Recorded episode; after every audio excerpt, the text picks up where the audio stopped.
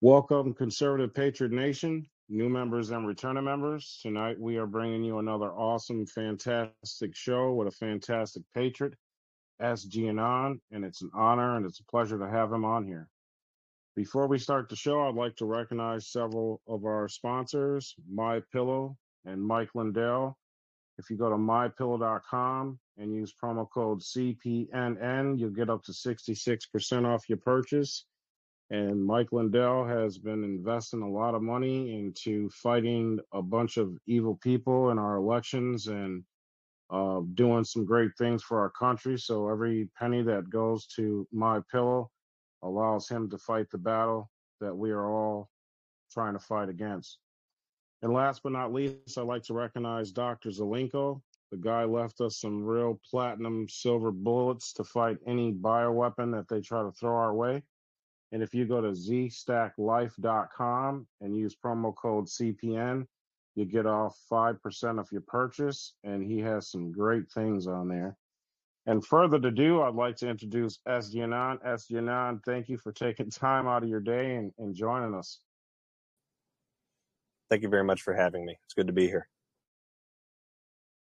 Wow, it's it's definitely an honor. Um, I can remember it's it's been months ago, and, and a couple of my admins here, you know, they were sharing your material on the, the wall and, and they were talking about you. And at first, I was a little sketchy, to be honest, because, you know, and, and I think in this movement, I believe the white hats are doing certain things to build our discernment as we've been MK Ultra and mind controlled, and we just kind of been guided just to follow what's popular. And I, I think that's been a trap for us for many years. So I'm like, you know, guys, be careful, you know. And so I'm like, huh. So I started watching your your audios and you done an interview with a friend of mine, Mary Crawley, and I'm like, wow, okay. This is uh this is some pretty good material and it just resonated with me. Um and I think it's important that we go through that because discernment is the most important thing. And, you know, as we know, information is their number one fear. Do you believe in this operation, the White Hats is using their program to deprogram humanity to raise to a higher consciousness? That's a phenomenal summary, and thank you very much for the introduction as well. Um, I'm glad you went on the awakening journey as we all should, right? And then and that discernment journey, because as we refine that muscle and we refine that sensibility that we all have, uh, we we really elevate ourselves to a higher level and we blend more with our true spiritual nature. Um, that's exactly what I think is going on. I think that we are uh, being trained out of a poison system uh, sort of being given the antidote a little bit of it, a little bit at a time. And unfortunately, the antidote to most poison involves a tiny, minuscule amount of the poison itself. And I think that's really what we're dealing with. Yeah, I totally agree. Um, when we see certain things like um, even with uh, whoever that actor is calling reporters dumb son of a bitches um, telling the Pope that he's the most famous African American baseball player ever. uh, when there's uh, a, a, danger and a situation going on in Ohio, he's in Ukraine with the actor, while the real president is is going to Ohio. And you know, so I'm half black and Sicilian, and I know the MK Ultra and programming that goes on into the black community to where, and actually, you uh, re- uh retruths uh, President Trump's video of the African American gentleman that apologized for believing what the media told him. To where when they start seeing this, you know, we had the Summer of Love, peaceful protest, and they thought Kamala and Joe was just gonna uh, help them out to where now they're seeing, hold, wait a minute. When Trump was here, things was a lot better, And under these guys, they're not even looking out for our community. Gas prices are high, food is high. And, you know, the people in, in uh, Ohio now, they're probably like, wait a minute, Trump came here, this guy is in Ukraine. To where when we see things like that, I, I believe that is a, another deprogramming aspect that a lot of people miss. What's your thoughts on that? Well, I mean, you're exactly right. We're sort of going on this journey together, and it's giving all of us and all of our, um, you know, ways of life and lifestyles and cultural understandings all together a diverse uh, myriad group of reasons, and the reasons are all of the, all the same for everyone about why uh, the media lies and why certain things are, um, you know, really just sort of movies and, and matrix matrices that we live within. And that's being broken by using that system against us or using that system um, against them with us through our consciousness um, to allow for this you know elevation if you will. Um, it's no secret that under president trump the african american community the black community they experienced the lowest unemployment that they'd really ever experienced as a demographic. And that was true for a lot of demographics. Um, we had the highest wages relative to the cost of living for the black community, as well as for several other demographics. And being able to see such a contrast in such a short amount of time, on top of the absolute embarrassment and really, in many ways, the implied and sort of on display pseudo racism that comes from this actor Biden, um, that's just one angle, I think, of a very multifaceted, incredibly vast operation to provide mankind's consciousness um, with the things that it needs at the place that it is right now. In other words, we're going to meet you where everyone is at um, with all of the fodder necessary, excuse me, to bring us out of this mind control and into our own power and to really critically analyzing things for ourselves again and enjoying that and and taking pride in that and encouraging that with one another um, you know this is this has been done in a way that we're all sort of suffering together but it has encouraged us to band together and love one another because there is sort of a struggle going on and we can have time for other differences later but we align as we the people on the core faculties and i think that's the, really the whole purpose of the q operation in general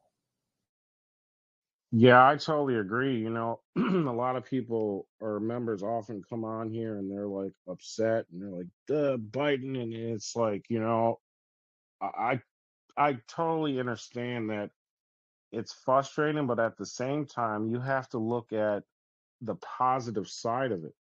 Um, I, I talked to my mother that is just, you know, she was programmed in the 50s, um, very hardcore, very on the Democrat side. And, you know, I had to work really hard to help her see what Trump was doing.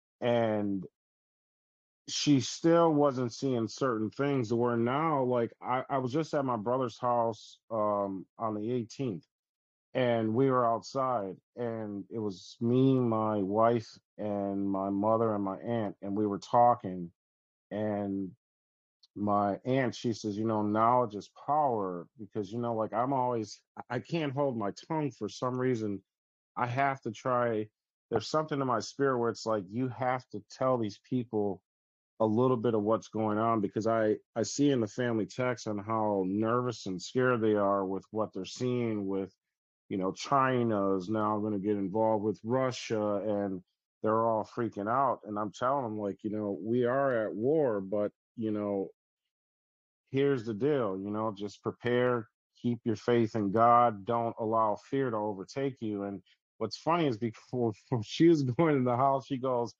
I don't understand these people. They need to wake up. And I said, Oh my God, Ma. I says, Oh, oh my God, you don't know how happy that just makes me. And but by doing my own like scientific data on just conversation, I'm noticing that the people I was struggling with to try to wake up to see things, my mom, my brother, and other relatives, they are actually waking up.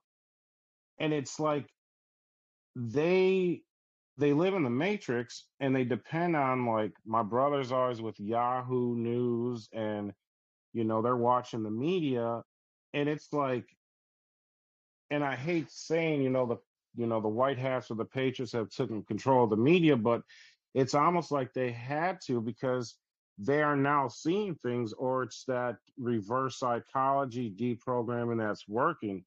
Have you noticed a change with uh, the ones that you would think that were sleeping at one point? They're starting to wake up and see things now.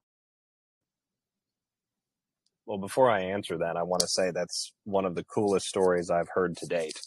Um, you know, what a phenomenal testament to the plan. What a phenomenal um, Q proof right there, live, a living Q proof. Um, you know, this is an exciting time to be alive. And yes, to your point, I'm experiencing that both in my own personal walk and also through um, connections that you know I've been able, been fortunate enough to make and really see throughout this journey. A lot of people will get on things like Truth Social and they'll follow people and they'll troll really hard. But some of those trolls will actually come around over time. Um, they just don't want to really admit it publicly, but they'll stop. They'll stop coming around, and that's sort of your your evidence for what's going on. Um, you know, the trolling has become less and less. That's an indicator to me that people are either um, getting tired of it and it's no longer entertaining for them, or they're actually converting in mindset. And I think that's the more likely uh, thing that's going on right now you've got TikTokers who are 19, 20, 21, 22 years old, and they are absolutely on fire for what's going on in um, the world right now as it relates to chemicals, the polluting and poisoning of the environment, um, the government's response to Ohio, and things like that. It's amazing. It's incredible to watch them come around and realize, wait a minute, this is the very group of individuals that I was that was driven so hard by everyone that I cared about, as well as all of my major information sources, to believe that you know they're this way. They're the free love. They're the take care of everyone. They're the clean the environment, the climate people, the green. You know, going green and being responsible and yah yah yah. And they're realizing very quickly that these people don't care anything about most of their promises. And yes, to your point about the mainstream media um, you know, having been overtaken with all of that. There is an overtake in progress. It's been going on, I think, since at least September of last year. And we're starting to see uh, the mainstream media really s- sort of telling the truth on themselves. Um, not very long ago, an Irish newspaper published a front page headline discussing that COVID 19 was not a virus, it was a bioweapon. Um, for that to have come out in a major gazette over there, and I forget the exact publication, um, that's remarkable. At the same time that that's going on, we have, um, you know, em- the most embarrassing, incredible, I mean, out of Saturday Night Live style comedy um, happenings going on in places like uh, CNN and The View and things like that. Uh, Don Lemon's recent suspension um, for what he said and, and, you know, sort of pointing him into that or, or painting him, excuse me, into that embarrassing corner um, this is someone whose legacy is being tarnished before our very eyes, and there's not really much of a choice being given here. I don't think. I think in many respects, you have individuals in media that have signed plea deals, and so they are agreeing to uh, sort of cluck like the hen, if you will, as long as it means that their life will be spared and that perhaps their legacy won't be officially tarnished. But that doesn't stop. I want to address that really quick. That doesn't stop good citizen journalism from outing to everyone who they really are. And I think that's what we, the people's part in this is, is really to do at the end of the day is to make sure that we're on the baluster for truth. Um, so anyway, yes, that's a long answer to your question, but yes. I appreciate that. You know, and as you you're bringing up uh, journalism, one thing that comes to my mind that I would like to ask you because uh, I just seen yesterday an article Mike Lindell is going to be suing McCarthy because McCarthy gave all those hours of J6 to Tucker. Now, do you have any, with your opinion, an idea on that? Is it because Mike Lindell wants that to go to the alternative media, to the citizen journalists, rather than just sitting on Fox News? You know, I hadn't actually heard that. Um, and I'm glad you brought that up. That's a fascinating event. If I was to speculate, and that's really all that I could do because I've not researched it, but if I could speculate, um, it would be my opinion probably that the lawsuit from Mike Lindell against McCarthy is more about the discovery phase rather than winning the suit, um, forcing the other side to turn over what they have and what they know. Um, and once that happens, it's been done through a legal channel, and the legal parties to that case can do with that information what they will, what they will, so long as they're not under seal or placed under some sort of uh, court-appointed gag. I'd be really interested to see where that goes. I'd not heard about that, but I think we should pay attention to that. Yeah, that was pretty interesting when I saw that. Um, another thing that comes to mind, like we were just talking about before you came onto the chat, is uh, that Arizona hearing that happened the other day in the bombshell with Katie Hobbs working with the cartel.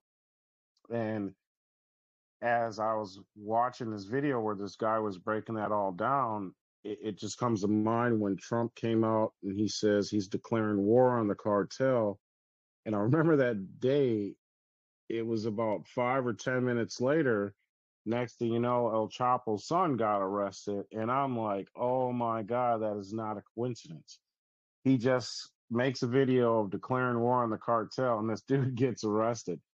And then now Katie Hobbs was doing dirty business with the Sinaloa cartel. Did you did you do any research on that? Like, what's your thoughts on that? I, I believe there's a connection there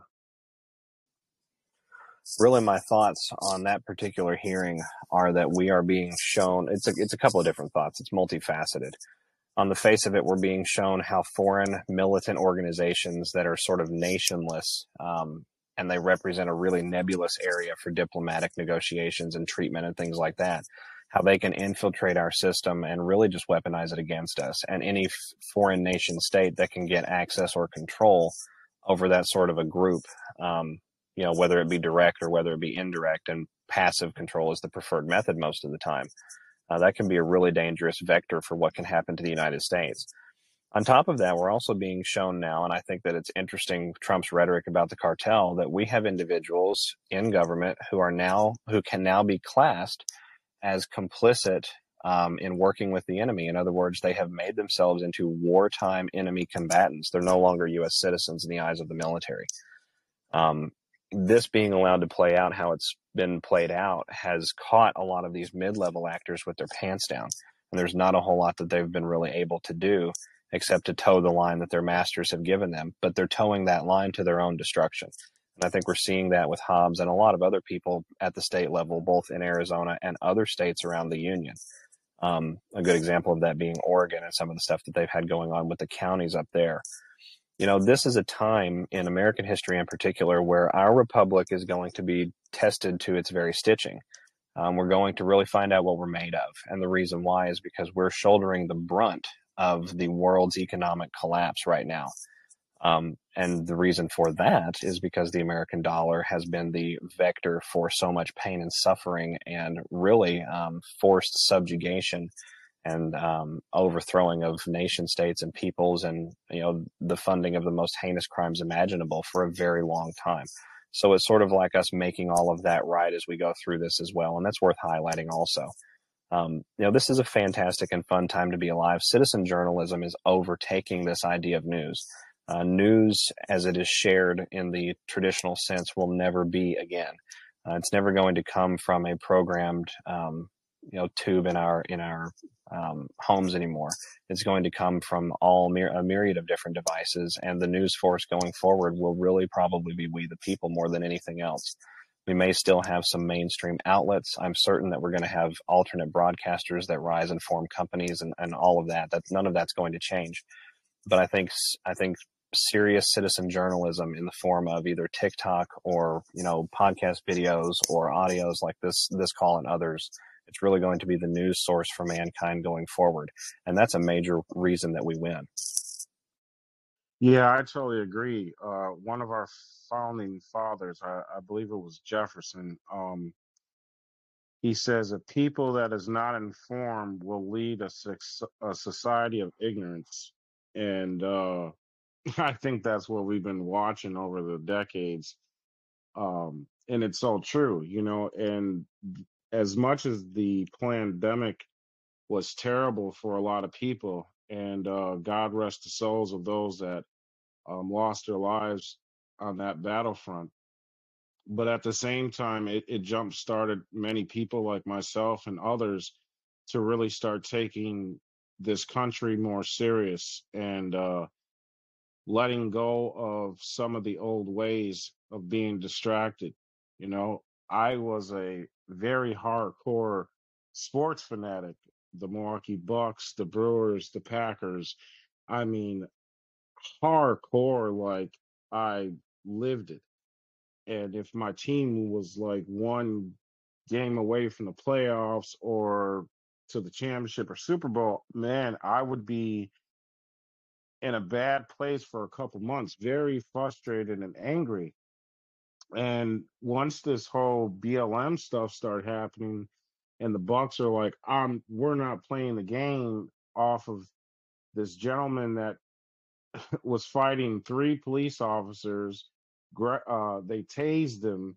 Then he goes in his truck and he reaches down and they end up shooting him. And they were doing everything they can to prevent that and I'm like, oh my god! But you know, that was that was like a, it was like a activation switch from God, and I'm like, you know what? I'm done with this. I start seeing how they were burning down black communities. Uh, in Milwaukee, they were on Martin Luther King Drive, burning down, destroying black companies, and and the black woman, she's like, you know, I put all my life savings in this mobile company and they destroyed everything. I don't even think I'm going to recover. and then the elders, they're like, we can't even get our medication because they destroyed Walgreens. And it started to, it was more clear that, okay, they're screaming this Black Lives Matter. They're destroying Black communities. None of this makes sense. And so my detachment from sports it's like I pulled the tentacles out of my spirit and it felt so good. And then it, it, it allowed me to raise my consciousness more because I was being distracted by the circus.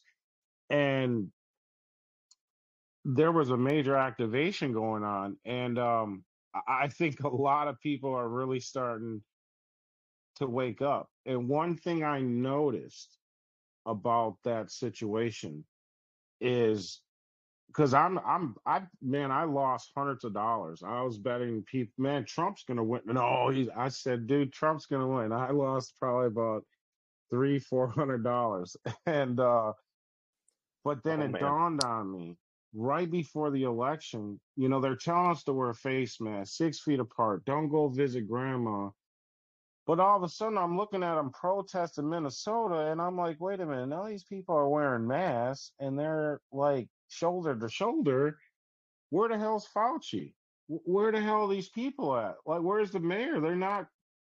And then the freaking protest is over with. We're getting closer to the election, and I'm like, that's kind of weird. And then I see a rigged election, which that really activated me more on a higher consciousness and then I'm watching the election hearings, and then in every state, what I heard is we can't disenfranchise the black voters. This was the most uh, major number of voters in history. And I'm like, oh my goodness. So they needed to create division amongst races. Then they had to have the narrative of black people being tired of how this country is being ran and they're just causing destruction and intimidate citizens from using their voice, which that's why we have the greatest country, to where that whole narrative it, it was so obvious. Um, it, it's just really crazy, SG. I just want to I just want to break down like I believe that they thought that was going to work to their advantage, but I, I think it really, it really screwed them over because it activated the people that they could not afford to lose, if that makes sense. What is your thoughts on that? And sorry, that was very long. no, not a problem. What a great story. What a great testament, man. Um, you know, my, my thoughts on all of that are that the, the COVID crime was for the election and for the extermination agenda. And I think most of us probably on a call like this at this stage in the game, uh, knowing what we know now, would probably agree. The other big portion of my thoughts on that are that the election of 2020 was uh, just one in a apparently what is a multi-series, multi-phase sting operation that's happening at the electoral level of power. In other words, it's a sting operation for power and control of the world. And that particular event being allowed to happen the way it did, and then the military of the United States installing key safeguards, such as the Joe Biden presidency, if you can believe it or not, um, and allowing them to, you know, sort of function how they have functioned. It has done more for the immediacy of the waking up of most of the normie conservative patriots out there. And we were all normie and conservative once before, right? Um, but it's done more for that demographic of people than perhaps any singular other event could have done. Um, you know, people knew that there was no way Donald Trump lost that election. People that didn't like Donald Trump were planning for Donald Trump to win the election. I had a conversation with a very uh, sort of what I would call a leftist or a socialist uh, friend of mine, if you can believe that, from school back in the day. And uh, the, we had a dinner actually during 2020. We were trying to sort of do the the you know responsibly disobey because uh, neither one of us agreed with this idea of of masking and things like that. And we were having a discussion, and, and the discussion was if Donald Trump wins, um, that this individual planned on leaving the country, which of course was the typical parrot rhetoric back in those days and in that time from that demographic of people. And you know, I I asked him. I said, "Well, how likely is it that I'm going to lose you then? You know, or are you headed out of the country?" And he said, "It's pretty likely, man." You know, and that was back in you know again the summer of 2020. So knowing that and understanding that that was the consciousness even on their side of the fence in a great many cases and then seeing what happened in 2020 it did more for the awakening of us individually as just sovereign beings everywhere because we realized en masse here in the united states of america that we got robbed of a freaking president pardon my language. Um, you know we got we the diamonds were literally stolen. Um, and it has compelled people into figuring out who in the world could have that level of power? Who could steal the office of the president of the United States? And that has compelled us, of course, into a, a, greater awareness as human beings about the deep state, about the Five Eyes power structure, the intel community, um, the levers of power at the global level that have been sort of legalese uh, superseded into our lives and given power and control over us, not the least of which being our banking system. And we're learning all of these things about our history at the same time we're learning who we really are at the same time. We're aligning together as we, the people around the world. And in a great many cases, what we are aligning over is this um, ridiculousness behind the COVID scamdemic and the stolen elections. It's really those two categories of events kicking off in developed nations that have just incensed to the point of um, vigorous passion uh, the patriots in, in really every um, country everywhere. So the plan, while you know having its tragic aspects, and there are you know this is a real war to just to cite that out there. There are real kinetic events that are also happening. Um, but for all of its faults, the plan is working in a way that um, perhaps no other singular um, sequence of events in mankind's history could have done. We're living times that will never be seen again here in the world. I think we should all be grateful. Absolutely. You know, I I I know some people may not agree, but I I embrace all of it.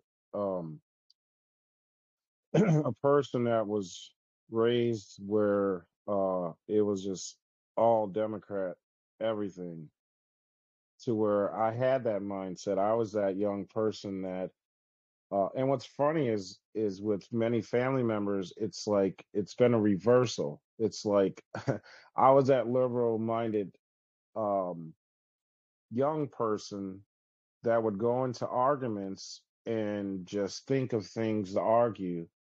And there was no facts behind none of my none of the things i said there was no facts. And over the time you know with my awakening that's one thing i developed and and my aunt plays a major major major part into that. And I now find myself with cousins that were conservative. Now they have followed that whole liberal side, and it's it's it was like a whole shift. It, it's so weird. Um, but I embrace all of it because if the pandemic didn't happen, if that rigged election didn't happen, I, I would probably be just living life like I was, uh, enjoying summertime, uh, sports, and, and just being distracted and not realizing the monster in the television and everything that I have I have like learned now. Um, so I kind of me truly I embrace it because there wouldn't have been a higher consciousness with me if those things did not take place. And I'm sure that's the same for a lot of people. But I would like to shift some gears here and, and get into some juicy stuff. Um, as you know how diggers dig and researchers research, and you know every speech that President Trump um, has, people pay attention because you know there's encrypted messages and hidden gems, you know. Uh, he recently was at the Club 45 USA, you know, and, and if you go onto that website and you look at some of the board members, it's pretty interesting on some of the people that are in there, uh, their names, uh, at least. But based on that event, do you think that that was more of a message and comms? Uh, one thing that really particularly stood out to me is when he said, you know, there's two N words and and both of them are very bad, you know, and one of them is nuclear. You know, some people thought it was the N word, you know, the N G E R word, and I'm like, no, this man has a very high IQ. I think that other N word stands for something different. And we were looking at some other decoder patriots, um, Tron and Grasshopper and I, I think it was Q Post 936 where it talks about the Nazis and nuclear. Do you think that other N word was nuclear? And what comms did you get from that Club 45 event if you watched it? Well, that was one of the big comms uh, that came through for me, and I decoded it a little bit. And I didn't come back to the Nazis; I came back to North Korea. Um, and I think that we're probably more likely to see uh, North Korea on the scene with whatever China moves here in the Pacific Rim. Uh, North Korea is sort of a wild card that the White Hats have in their pocket at this point. Uh, Kim Jong is his strings are cut. He's free. He's working with the alliance. Um, and what's interesting is because the North Korean government and um, they're just how their society has been so autocratic over these last decades. When that flip occurred, uh, the deep state assets were relatively easy to purge out of that nation. So we're talking about a nation that doesn't really have um, much to worry about in the way of espionage and sabotage. They're pretty clean. Um, you know, Club 45, that speech, I think was more of a, just a, the overall speech itself was sort of a hang in there, you know, we're coming kind of speech, really. Um, it struck me as presidential. It struck me as forward thinking. Uh, he brought up several uh, references to Afghanistan. He brings that up pretty much in every single speech. Um, I think that's going to be a key axis to see involvement in the Middle East. I think that we're going to see some um, kickoff with China and Afghanistan and an, an, emerging alliance that's happening already with that. Um, you know, Afghanistan is likely to follow Iran and whatever Iran does. And then you've got this Arabic nation state alliance that's going to come against um, Israel uh, before all of this is over and, and may even be backed up by uh, Russia and Turkey, but I really don't know yet. Um, you know, I'm coming back to things like major geopolitical shifts of power when I look at that speech. Um, you know, Japan, for example, we've got Japan sort of entering the fray now as um, a nation state player in the Pacific Rim, and they're conducting military drill exercises and things of this nature. And um, we've got chemical. I think I think it was a, I think it was Japan that I read about a chemical fire uh, going on in the Pacific Rim. So, and that's sort of not a new narrative with them with the 2013 Fukushima event. Um, you know, we're seeing a lot of things played out again, really, that we've all witnessed or or been drummed into us from our education. Um, but we're seeing a, a, righting of wrongs in a lot of ways. Um, and I think Trump's speech was, as Americans, was telling us to bunker down because it does get a little bit tougher from here. Um, you know, we're going through the death of the corporation. We're going through the actual um, existential crisis, if you will, of this old form of government. It will have to come all the way down. Um, just recently, Chris Miller went on a podcast and said that the military can. Now, this is the same Chris Miller who in December of 2020 said that the nation was embarking upon some of the most complex military operations in its history. All right. Um, outgoing Secretary of Defense went on a podcast recently and stated that the military can be used for civil law enforcement purposes if needed, but only after civil society has completely broken down.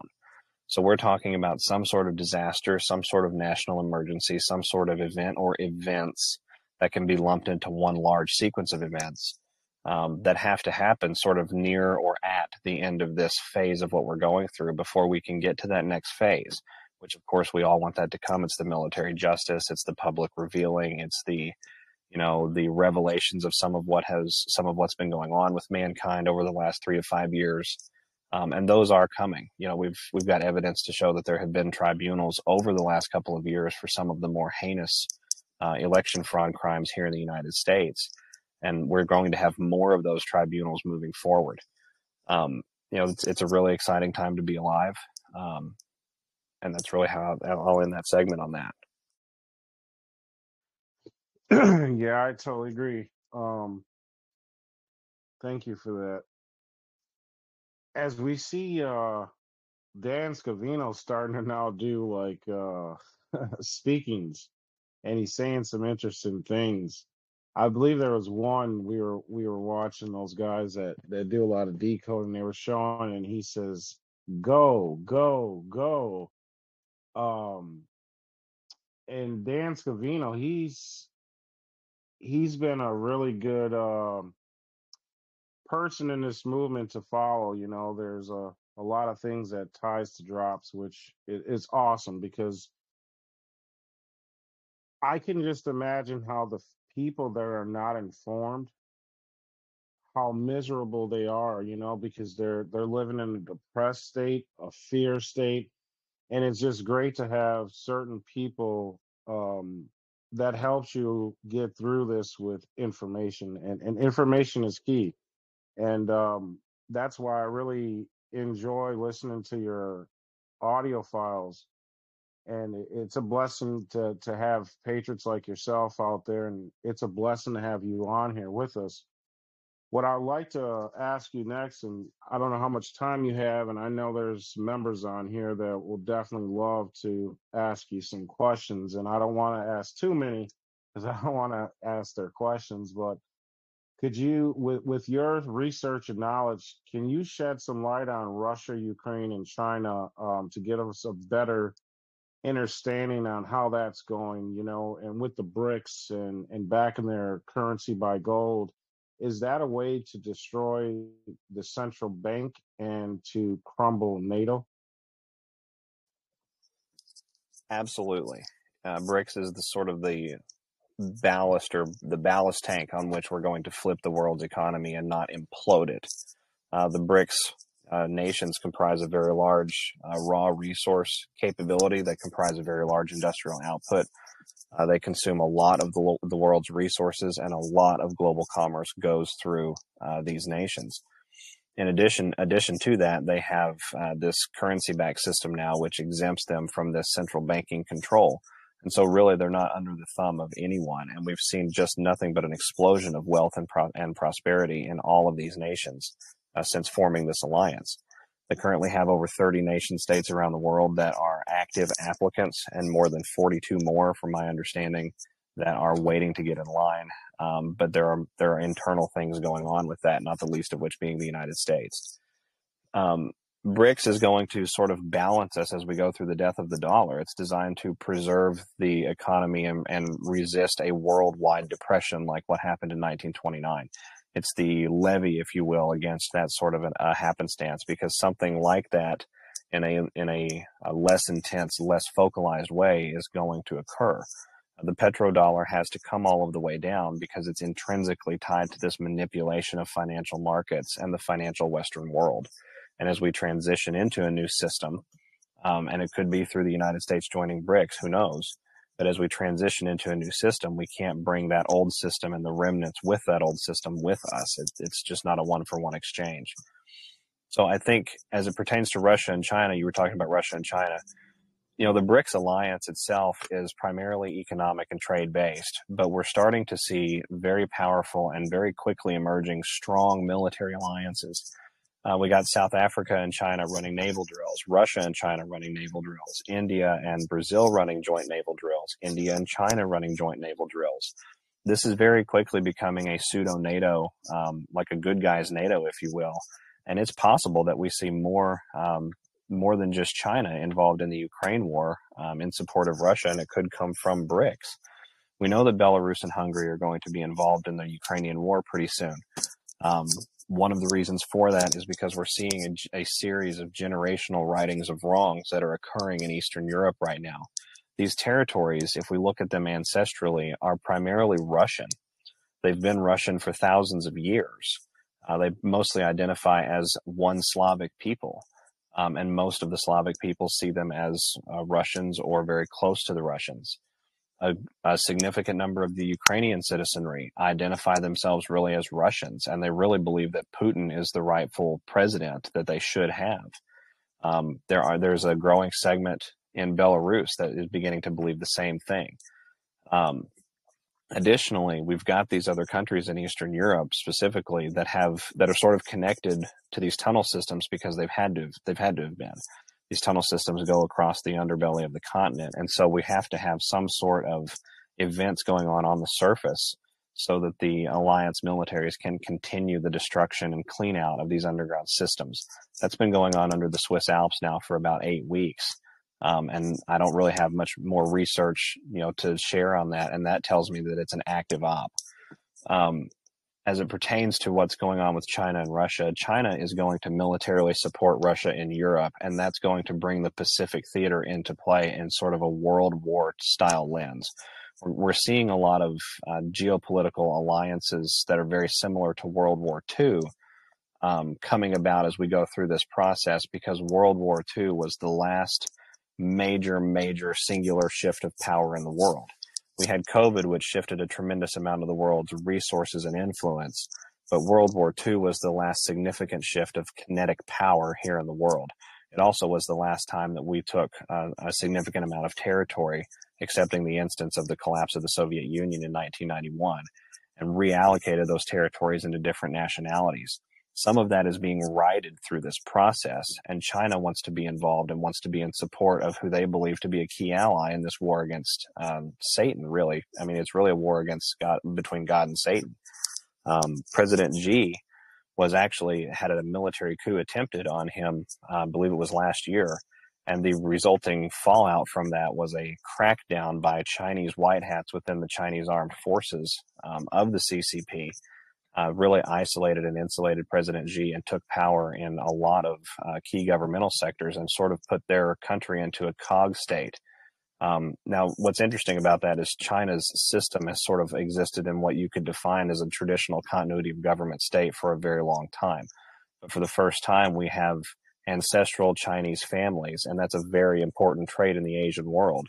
Ancestral Chinese families who are descended from actual dynasty uh, rulers within China, and they have access to Xi and control in some respects of the Chinese military. So that whole process is playing out, and China will be going into Taiwan fairly soon, um, publicly, and I believe that they're already there covertly um, to dismantle biolaboratories. The U.S. has more than 200 um, DoD and DARPA funded, which probably means also CIA managed and controlled and staffed biolaboratories just within the Taiwanese island addition, in addition to that, Taiwan is a major hub for nearly all Pacific shipping that's going um, from the Pacific Rim over across the hemisphere to the Americas. Um, it's going to be a very significant event when that happens. I think that we see a serious economic event that coincides with that. Um, and as it pertains to the other nations in the BRICS alliance, you know, whether they get involved or not is up for debate. But it seems suspect that at the same time Putin is announcing in Russia that the war in Europe is about to go postal, and that's sort of a paraphrase on his address. Um, all of these other member nations are running joint military drills with one another. Yeah, just as you said, you know, about Miller and uh, society has to crash. I think if the uh, economy crashed like that, that that would be a major collapse. You know, um, we were talking about that the other day on the chat. you know, what will really make a uh, chaotic situation in America is, you know, if, if there's a food shortage and their money, um, that definitely will cause uh, a lot of chaos in the streets. Um, I know we're getting close to an hour, and uh, I really appreciate you giving us your time, and I don't want to abuse it.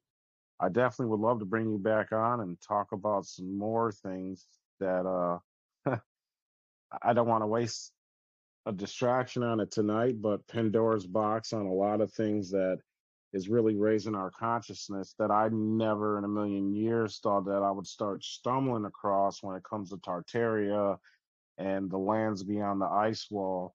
But we can save that for another day. But what I would like to ask you, SG, for those people that are hitting the precipice, and I hear it a lot, and and I totally feel for them, and I try to give them um, some healing with positive energy. What what could you leave them?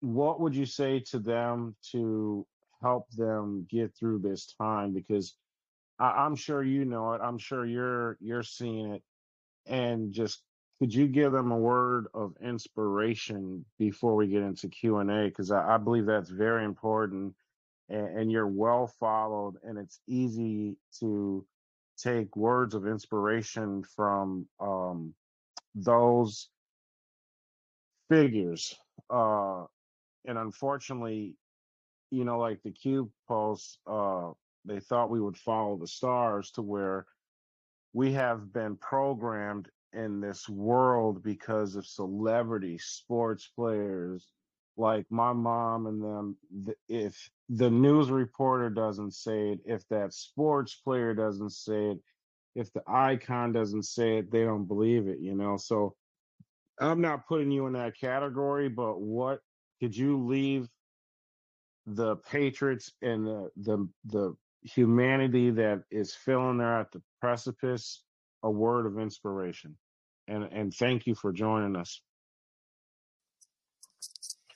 you know, my word of inspiration would really be to spend a moment um, breathing quietly to yourself. Try consciously just for maybe 10 seconds to find a really, really quiet place in your mind. Focus on it.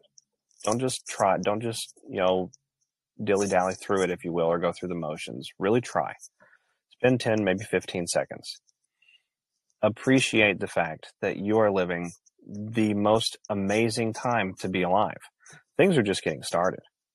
All right, we're we're far from over here, but we're getting to the point where we the people gain traction in in very real physical world ways. Uh, we're getting to the point where we the people are going to go through a real pinching and a, and a real sort of refining by fire, if you will. And as we come out on the other side of that, these people are so doomed. Um, I encourage all of you to just hang hang in there. You know, this is getting this is getting to the point where it's going to get really fun. It's going to be tough. It's going to be hard. Um, that's that is unfortunately part of it as we bring down you know an ancient what is truly an ancient evil um, a power structure that has enslaved and murdered us for centuries has killed billions and billions and billions of us uh, throughout the millennia for uh, nothing more than their own entertainment really and we're going to um, take all of them down um, and we are taking all of them down, and it gets really exciting from here. So just hang in there. I really appreciate that. Um, that's very important. And SG, uh, how do you, long would you have for Q and A? Because we don't want to overstep your time. We could probably do um, around twenty five minutes. Awesome. And JW will be taking questions. And JW, it's all yours. Hi, SG. Thanks so much for being here tonight. We're we definitely appreciate it and we're excited to have you here. And it looks like uh, Dale has a question. So I'm going to unmute you, Dale, and you can ask your question. And everyone, please keep it, you know, pretty brief and one question for SG since I'm sure a lot of people have questions. And after Dale, um, Wanda, you'll be up. Yeah, g'day, uh, Patriot Mike and team and NSG. Honour to talk to you, mate. Um, look, I know it's one question. I do have two. First question will be maybe another uh, answer later later down the track, but the Club 45 thing, um, I do recall uh, we were having a chat here after the Trump rally uh, talk there, and we come up with a 75-75, and we had a little dig in that. But the biggest question is you're talking about BRICS. and uh, you know I agree exactly on what you say. That's how I foresee it on how they're going to get involved as well. But um, your views on the West once the BRICS do this, uh, I just what I'm getting is that the West are going to be slowly dragged into it. Now, can you make any connections? Because I've sort of seeing foreseeing some things. Um, the connections of our digital currency rollout affecting with events. You know, the rollout of the digital currency is not something that I've followed too closely, my friend. I just have to be honest with you. Um, but it's interesting that that should be sort of entering the narrative space, if you will, and and in the physical world changing space around this same time, because the BRICS alliance is is taking in more applications week to week at this point than they've taken in at any point in their journey so far. The rest of the world is realizing that the asset backed precious metals are the way to go. And I do think that we're going to have some form of quantum currency that is asset backed at the real world level. Um, now, what that looks like, I'll be honest, I really don't know. Um, it's not my expertise, and, and I'm not much into the financial uh, changing of the, of the guard, if you will. But we know that that's going on in the background. We've got machines from Barclays reporting that they're no longer going to be in service after March the 10th. These are cash dispensing machines. We've got ATMs that have been rolled out um, that appear to have exchange ports in them at various gas stations here in the United States and in some other European and some European countries as well. Um, so this change is is going on, and we've got this CBDC um, push by the dying central banking system, and I think a lot of that's just theater at this point uh, to try and get us into this mode set of um, being both either without paper currency or being both paper and um, digital. And I think that that's more likely the track forward that we take as a as a people once we see a true financial shift in the world. Now, what happens at the time of that financial shift is sort of anybody's guess. That financial shift may take a period of um, several weeks or a few months. Um, it's going to be a, the largest shift of control, and uh, certainly in world uh, monetary control since the 18th century. Um, so we're it's going to be a very big event when that happens. Um, and and I'm sorry that I can't give you more on that. Uh, you're all good, mate. You're all good. I um I totally understand your work. I do listen to you a lot. Uh, but uh, uh, just a little fun fact for you. Uh, about a month and a half ago, the BRICS were pressuring our Reserve Bank here in Australia, which made news that uh, reconsider your decision, Australia, on the BRICS. Fascinating.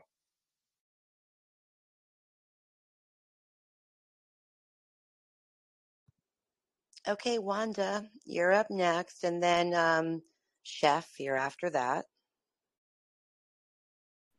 Thank you, JW. Um, and thank you, SG and I appreciate you being here with us tonight. Um, so, what I wanted to ask is what is your opinion on Australia being the first to flip the switch? You know, I'll be honest on that topic. I don't have an opinion because I think what we've seen in this war so far is an incredible amount of purposeful disinformation given out to shield and protect the integrity of real world operations and the one who flips the switch is sort of going to be kicking things off in a cascade effect that we're going to see ripple throughout the world. Um, it's likely that the United States comes last or near last in that process. Um, but as far as who flips the switch first, you know, that's really, I think, anybody's game at this point. It's going to be, um, I think it's going to be important symbolically how it happens. And outside of that, I couldn't speculate much further. Thank you. I appreciate that. Thank you for being with us.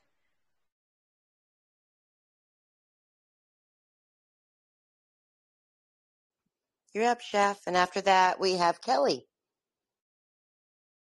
Good evening, SG. It's an honor to be able to speak to you and I wanted to thank you for helping me along with my journey.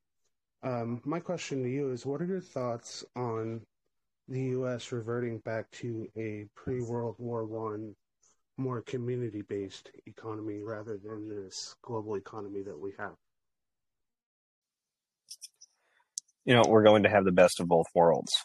Um, the way that we're seeing the financial world, and by the way, I'm honored to be talking to you all too, just by the way.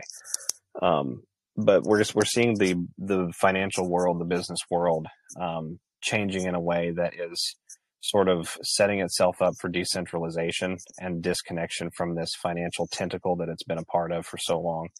Um, and we know that that's going to have to return certain industries, uh, manufacturing, uh, kinetic real world things, marketing, all of that, development, R and D, all of that to the community level. But we live in an information age and we're going into the quantum age and we have actual laws on the books um, that govern the rollout and development of quantum infrastructure. So we're changing our society slowly, silently, but surely. Um, as we go forward, I think we're going to have the ability to conduct global com- global community based commerce.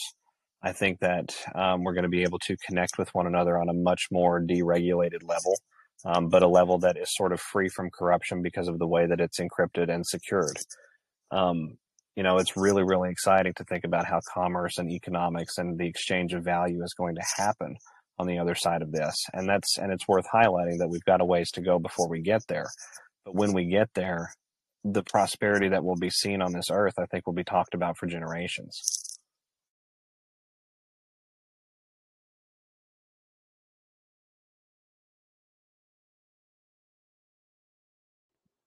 Okay, Kelly, you're up. And after Kelly, Interdimensional, you'll be next. Hey, SG Anon. Excuse me, I'm a little sick. I want to say, my boy, I appreciate all that you've done. I resonated with you from day one. I've been rooting you on. I've always like I just resonated. My boys and I, um, age appropriate, you know, most of the stuff you say, we listen to you sometimes on the way to school. So thank you again. Um, my question for you is what if we and this is a little gloom and doom, but this is where I'm thinking and some of us are thinking right now. What if we have another rig election and we're at where we are now with Biden in office and no and, and no militaries on the way? What's your opinion? What's our options? And side note, how do you feel about DeSantis? And thank you, thank you for coming on our show. Well, thank you um, for all of that. That was very humbling. Um, you know, it's a tough question, right? As we go through this process, the sting operation has gone on much longer than I think a lot of us thought that it would. And I think that a lot of us have learned have learned along the way that the reason it had to be that way is because was because the entrenchment was so deep. Um, and we're talking, you know, Julian Assange tells us 98% of governments around the world. Um, so it's very, very deep at one level or another. Now, with regards to 2024, provided that we get all of the way to a 2024 election style scenario, if they were allowed to rig it and we were placed again with um, Biden in office, I, I, myself would be doing some reevaluation of the Q movement personally. Um, it doesn't make a whole lot of sense to get that far into the game. And President 45 told us in 2016 that he had just had a conversation. This was a tweet that he had just had a conversation with the individuals who would run our government for the next eight years. Um, and, and that was an end quote. So, you know, it's interesting that that, that comes in 2024. Now, how we see things play out between now and then, I think is really going to determine, you know, the, the directionality of your question there.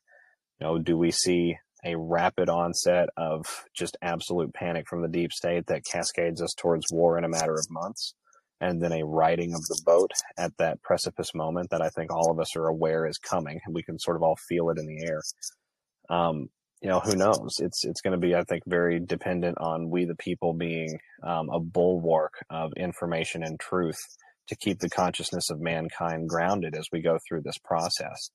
Now, in answer to your DeSantis question, my opinion of DeSantis has degenerated a bit. I'll be honest. Um, DeSantis, I think, is a very well-meaning individual publicly, but privately there are ties and connections that I have to question, not the least of which being his wife's involvement at Tegna, a media production company over the last 12 years whose two largest shareholders are BlackRock and Vanguard.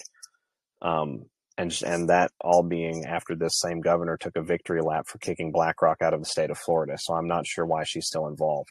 At any rate, um, we have his presence in secret societies as part of his Yale education.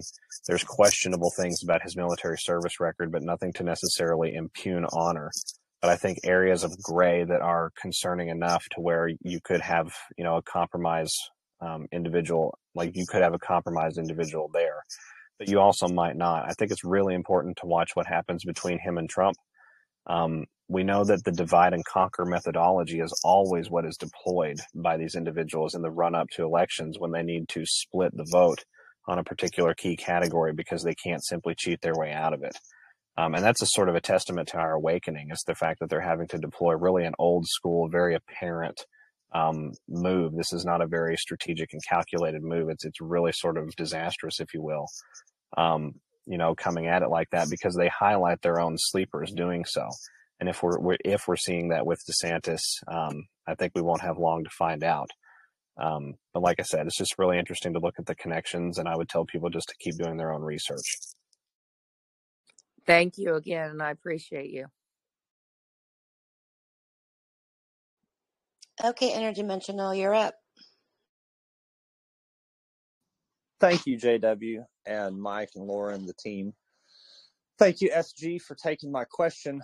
So, we definitely live in an interesting time where the uh, the conspiracy theorists, the tinfoil hatters, and the truthers alike all seem to find common ground in uh, Trump, a promise for a new world, the children, metaphysics, energy, uh, you know, all of these new possibilities. And in the midst of this, it's become very clear that the disclosure movement is a Rockefeller funded and infiltrated operation. So, you know, with your tinfoil hatters and your truthers and, and your disclosures and your Christians and everybody coming together all at the same time, also with this Rockefeller funded operation and cover up and disinformation campaign, it's becoming very clear that this is quite the political issue. So, what would you have to say to the ET presence on Earth? You know, extraterrestrials, or what I like to call other sentient beings, they've been in and among us for a long time. Um, you know, we're not alone. We've never been alone. Um, there is a God of all things, and we are not the only expression of conscious love uh, in this universe, if you will. Um, even Q tells us consider the vastness of space, things like that. As it pertains to that, I think that a number of those beings that we're talking about have skin in the game as it relates to the fall of this cabal. We have evidence to suggest throughout our history that many different civilizations have been here in contact with us and us with them, even to the point of limited commerce and relations going on. And then at some point along the way, there were wars, there were fallouts, um, extinction level events, uh, sort of casting outs, if you will, um, from the world. And so this cabal has grown this hegemony of Luciferian control all through the all through this uh, planet for thousands of years. Um, it was truly the sort of the Prince of Darkness trying to seat himself at the what what he believed to be the uh, the throne that he was supposed to have, right? So you know, as far as like who they are and where they're from, I really don't know. And I'm not the most qualified to talk about that, but I know that they're here and I know that they're real. And I know that when they're telling us they're shooting down UFOs, that's a cover for something much more serious as I think it pertains to these other sentient beings. We're not shooting down extraterrestrial tech. We're not starting wars with other species. Um, but there is something significant going on with this being brought into the narrative. And Q tells us to watch the water. I've heard it put a couple of different times that maybe watch the water meant Atlantis. Um, I don't take a position on what that phrase may or may not mean, but I think it's interesting that it's um, it's essentially it's the only phrase in the drop. Um, so I think it's worth keeping in mind. And you know, this is a topic that I think we all need to do our own research on. It's a very personal journey, but we're not alone.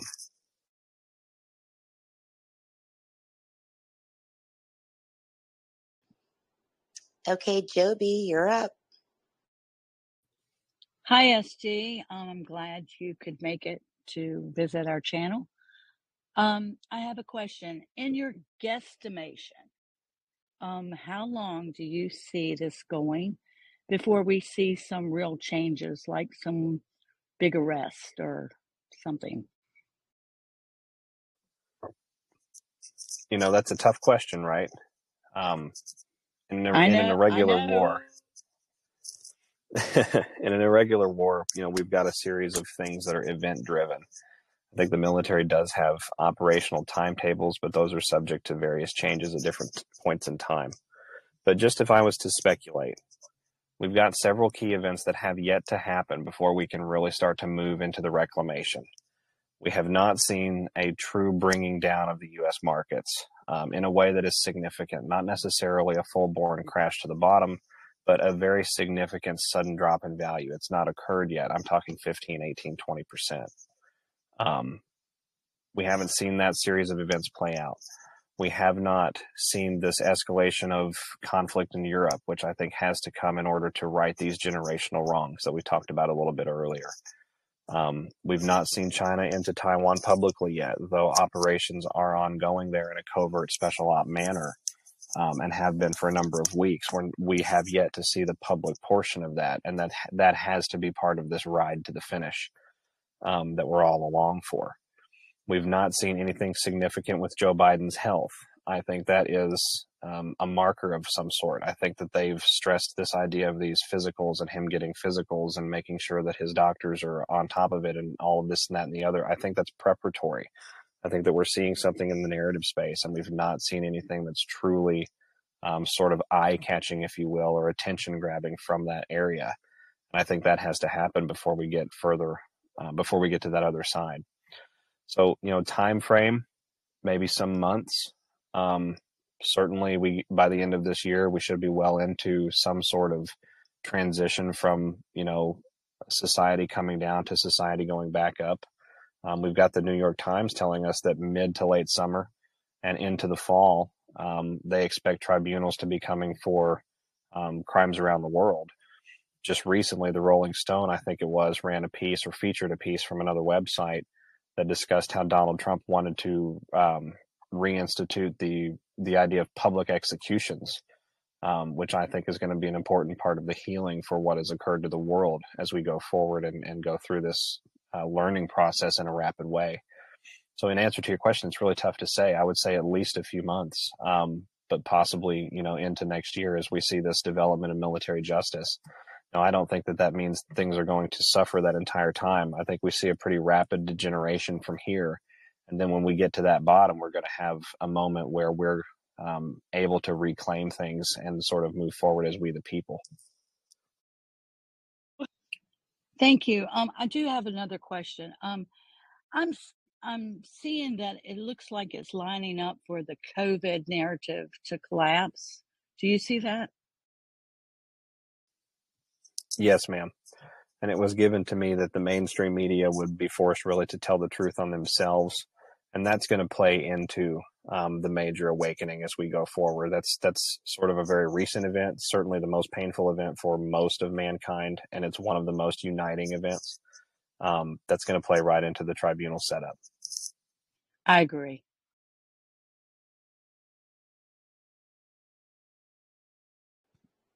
If anyone else has a question, please raise your hand. I don't see any hands up right now, so SG, I'm, I'm going to ask you a question. Um, I w- I'm curious if you happen to see Putin's recent speech and what your thoughts were about it. I did get to catch pieces of it. I was not able to watch it live. Um, but it was a phenomenal address. I went back and watched um, most of the speech. I didn't get quite all the way through it, but it was a phenomenal address. And Putin told the truth. Uh, he invited all of the world's media actually to cover this address. We know, excuse me, we know that the lamestream media prostitutes aren't going to cover anything of significance, but they nonetheless received the invitation. Um, and he really talked about how the Russian citizenry and the Russian patriotism, you know, the patriots and the and the patriotism in their country is going to carry them forward to destroying the Nazis once and for all. Um, and absolutely talking about the prosperity that's been going on in Russia. He hinted a little bit about the quality of life going up. He recognized military heroes from the PMC Wagner group um, who are just obliterating the Ukrainian mercenaries at an alarming rate. Um, and they're waging such an effective war of attrition that even NATO now is concerned that they can't get enough bullets made. Um, you know, and he concluded the address with the truth with the truth is behind us, and, and we will win. So, um, you know, I think that's going to be one of the most important speeches that Russia has received in a very long time, probably from um, from a leader. And I think it's going to go down in history as an important speech moving forward because we're seeing a kickoff of military events coinciding with the conclusion of that speech that we've been preparing for. We've seen the preparations for for a while now, but now we're starting to see active movement on it. Yeah, I agree. I only saw bits and pieces, but I totally agree. Yeah, that was an excellent speech. Thank you. And um, Whamma Jamma, I'm going to unmute you and you can ask your question next.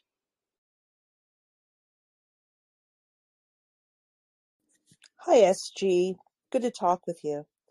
Um, do you think that uh, the train derailment in East Palestine is to start bringing um, a little bit of attention to Ohio? I know that there is a pretty um, significant cast of characters involved in um, human trafficking in the state of Ohio. Do you think that this is like step one into um, that subject matter?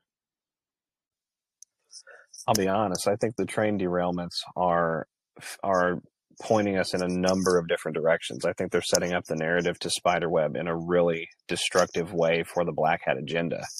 Um, we're seeing the chemical and environmental side of things brought in. We're seeing the attention to Ohio brought in. We're seeing the highlighting of Joe Biden's incompetence brought into the discussion.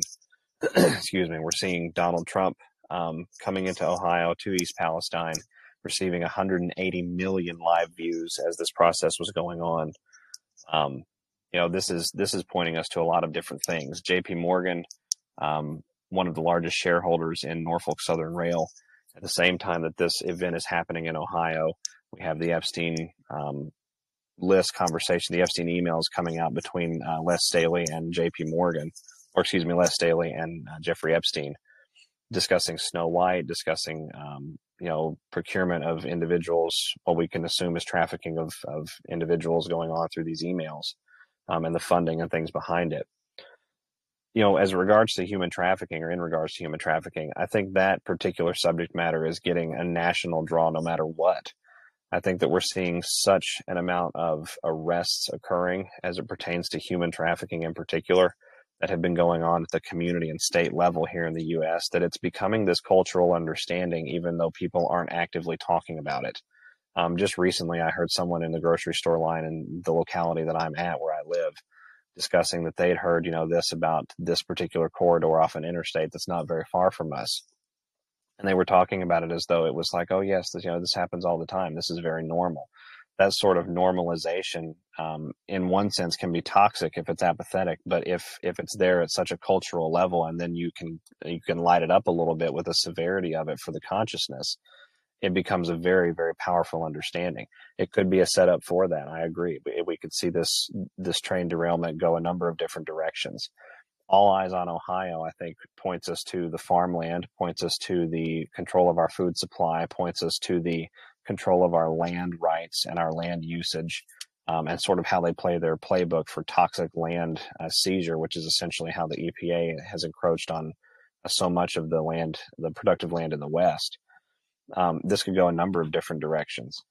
Um, I know that's a long answer to the question, but yes, it could be pointing to us, pointing us to human trafficking as well.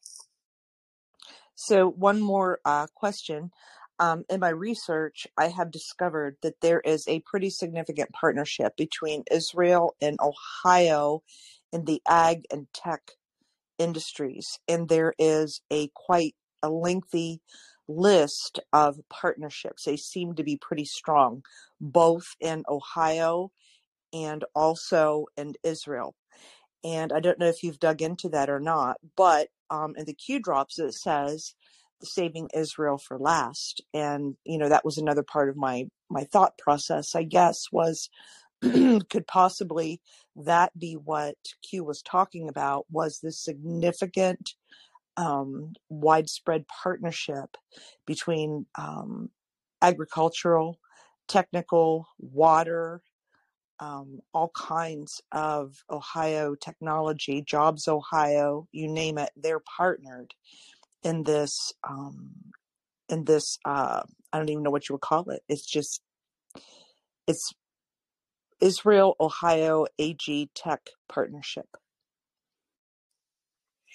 Well, what you have there is an incestuous uh, sort of corporate governmental relationship that transcends, you know, national boundaries there. And it is possible that that's what Q meant, but it's possible that it meant something completely different. You know, it's very difficult to discern that. And Q tells us that Israel is being saved last for a reason that's not be, even been mentioned one single time. Um, all all we could really do is speculate on that particular question, but I think it's possible that we see the highlighting or the narrative brought into the space of how the Mossad and and through you know through its avenue and control of the Israeli government has essentially made controlling investments in community spaces all around the world. Um, I've dug just a little bit into what you were talking about, but it's interesting to look at their their organizational influence across other U.S. states like Texas, New York, California, and Washington, um, areas where there's significant tech influence, where there's significant industrial influence, um, and resource capability.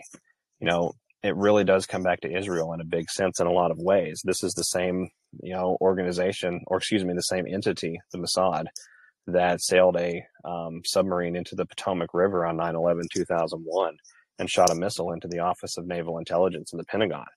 Um, and then the mainstream media came out and blamed it on an airplane.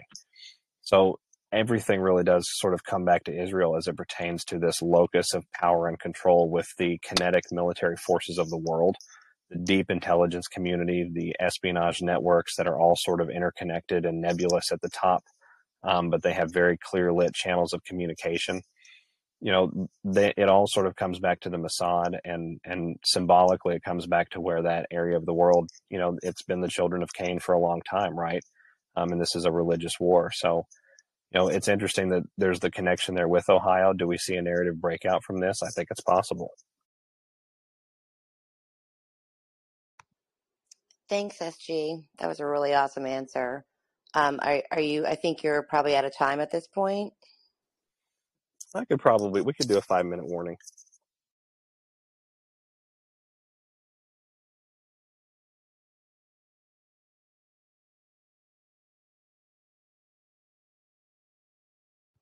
Okay. Uh, Red Blonde, I'll unmute you and you can ask your question.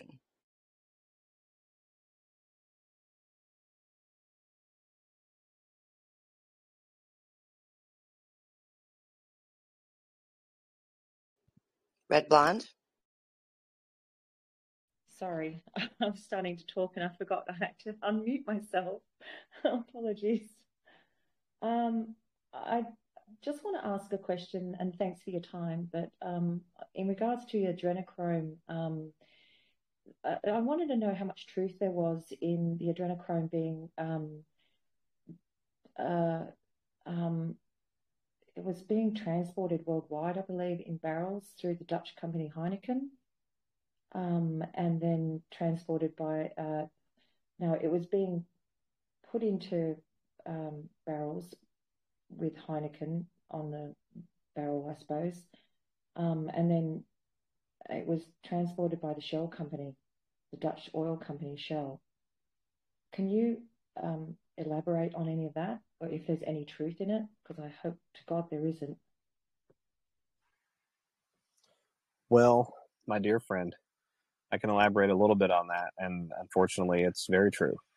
Um, Shell is a shell company um, in every sense of the word. They're literally a front organization. Uh, their pipeline infrastructure is the most um, sort of deregulated and unsupervised, if you will. There's no oversight really to their infrastructure anywhere in the world.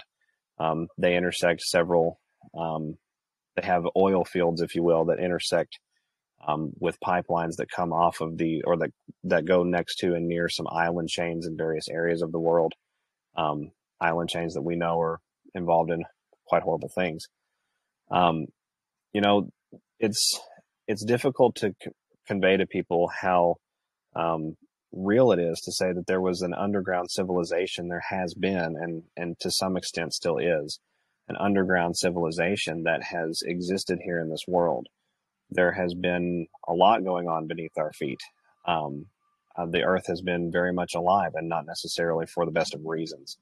And so, you know, this war really kicked off in 2015, 2016 um, in the military space. And then after uh, Donald Trump's election, actually, while he was still president elect, we began special operations to begin attacking underground infrastructure and we decapitated the top of their chain of command.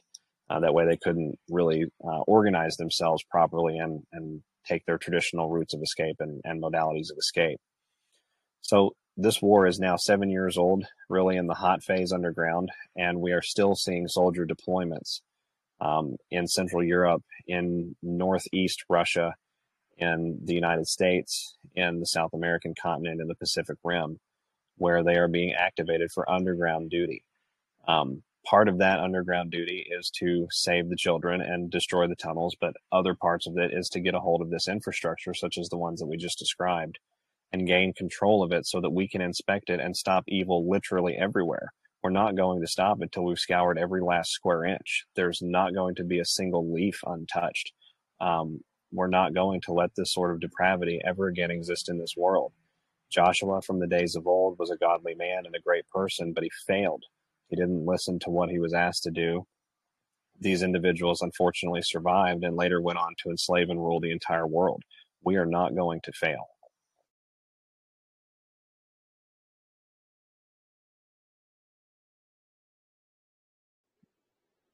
Uh, Liz Aru, you're up next, and I believe this will be the last question for SG.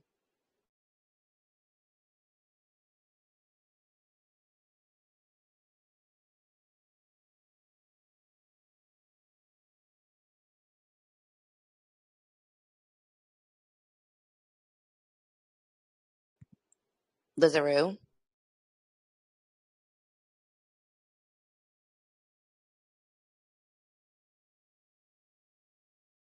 Going once, going twice.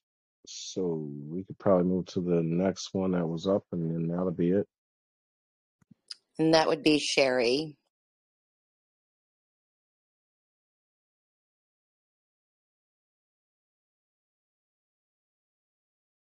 Go ahead, Sherry.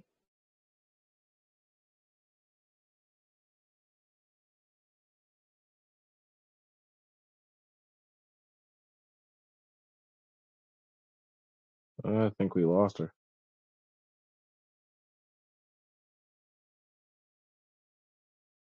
Hello?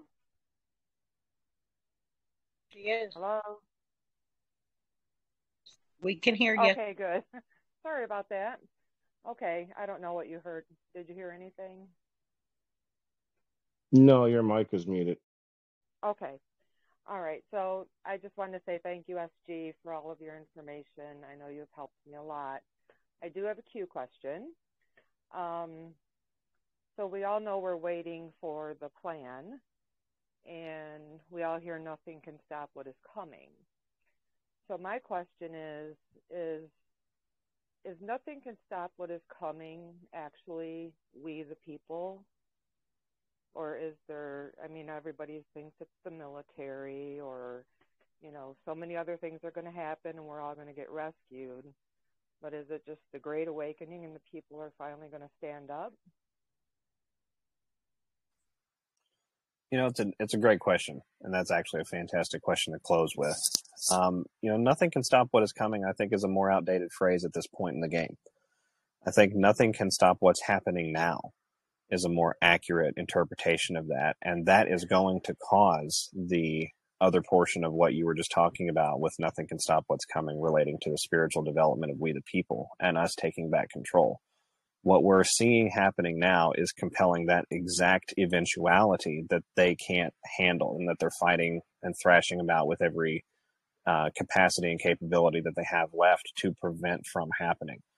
When we, the people, are in control fully of the levers of control in our communities, in our state governments, and our federal governments, these people are doomed. Uh, there's nowhere that they can go. We're simply going to change um, the way that we do things in society. We're going to align um, the lifestyles that we have to um, prevent any sort of you know nefariousness or corruption or things like that from occurring again. Now, as far as you know, the military coming and rescuing everyone, I think that that's been a little bit sensationalized. I think that we will see military involvement um, at at what you could call the end or very near the end of this um, this era, this period that we're all living. But it's going to come in a in a way that's sensible, I think, to the mass consciousness right now at this stage in the game. You know, we're very. I mean, we've had at this point six years of or, or nearly six years worth of Q drops, five and a half years worth of Q drops um, and we've been on an awakening journey as humanity for five and a half years. And we've made great progress, but we still have a vast swath of truly patriotic people at heart that simply don't have a clear understanding. And they don't have a clear understanding even after living the last couple of years that they've lived. So as we go forward through this, I think we're going to have a series of events play out that people are going to start to ask for uh, some sort of reckoning, some sort of um, correction of this, some sort of uh, putting a stop to it, if you will. Um, and how that plays out, you know, on the on the world space is anybody's guess. But you know, kind of to come back to the original point on your question, and I'll close with this. You know, nothing can stop what is coming. I think that that's a phrase that, again, it's been a little bit overused. We're seeing what's coming now. We can we're seeing the play out of geopolitics now we're seeing the emergence of new alliances in a very multipolarity form around the world, and that's happening now. We're seeing commerce literally be redefined um, across you know nation state boundaries, and it's producing incredible prosperity and wealth for the nations that are involved, and that's happening now. Um, you know, we've got National Guard out of the United States. Um, in other countries, nearly every single day, some of them running transponders for a while and then flipping them off I'm sure that there's um, aircraft running dark ops all of the time that we're never seeing on flight radar. Um, and the National Guard has no reason to be outside of the United States unless they had been federalized to active duty. And Derek Johnson did a really great, you know, um, discussion on that that everyone I think should check out, at least for the informational basis portion of it. It provides us a blueprint for what is again happening right now. Um, you know what comes after this phase i think is a reckoning the likes of which has not been seen on earth in a very long time. And it will be the final and total extinction of an ancient power structure that has really sought to play god and um, destroy the very creation that we all are fortunate to be a part of. And that's not going to happen. God wins. Awesome. Thank you sg SG, I want to tell you thanks so much. It's been an honor. It's been a pleasure. Definitely would love to have you on again. Uh, stay in communications with you. And I do want to let you know that uh, when you sent out that truth for Guru, um, I interviewed him the day that he got out. Uh, they were doing an event down there in Sydney, and he came on and, and he gave you one of the biggest thanks. So I just want to let you know that he was very appreciative of uh, the message you sent out there. And uh, you have a good night, and I really appreciate you, boss. Thank you all very much, and thank you for having me here. It's these sorts of fireside type chats that change the world. It's all of us getting together and empowering one another with real facts and not just sort of nebulous um, hope, if you will, but real basic information that we can go off of. Um, you know, this is a great time to be alive, everyone. Have a good night and and stay safe and take care. And we'll speak again soon. Absolutely. God bless.